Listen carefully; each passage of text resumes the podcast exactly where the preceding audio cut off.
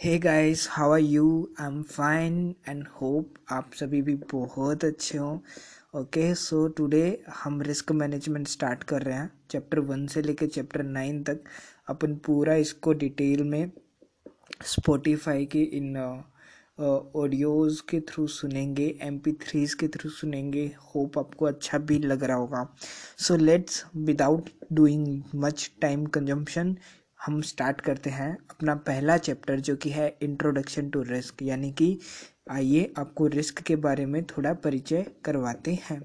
Okay so what we are going to understand कि भाई आखिर होती क्या है? सबसे पहले तो अपन जानते हैं कि भाई ये जनरेट कहाँ से हुई थी। तो जो रिस्क है, वो डिराइव हुआ था इटालियन वर्ड से, जिसका नाम था रिस्को ओके जिसका मतलब ये था कि कुछ भी खतरनाक या कुछ भी रिसिकेयर मतलब कि किसी को कोई डर देना, किसी को कोई खतरा देना।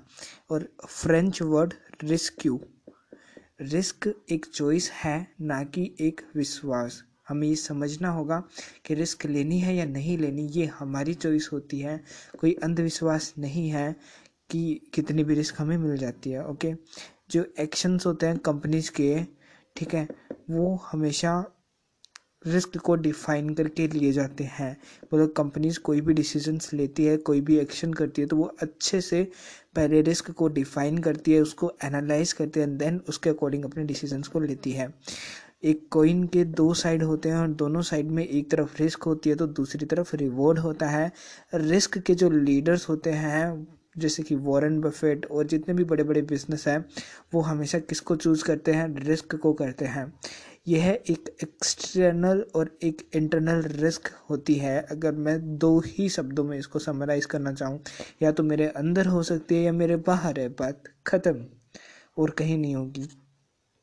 They integrate decisions with the corporate strategy and strike a healthy balance between the risk management as a opportunity and a protection shield. मतलब कि जो भी बड़े बड़े बिजनेसमैन होते हैं, वो अपनी कॉरपोरेट की जो स्ट्रेटेजी होती है, जैसे उनको अपने बिज़नेस को ग्रो करना होता है, वो उसके साथ में ही ये रिस्क का वेट लेके चलते हैं कि कितनी रिस्क वो बियर करने वाले हैं। और फिर जो भी उनको वो होता है ना इनपुट आउटपुट जो भी उनका वो रहता है तो वो अपने आप योग लेवल के ऊपर सेट हो जाता है कि हाँ भाई वो इतनी रिस्क बियर करेंगे और उसमें उनका एक हेल्थी बैलेंस रहता है। गॉट इट तो this is the para number one of the introduction of the risk अब अपन para number two next audio में करते हैं। कोई डर देना, किसी को कोई खतरा देना।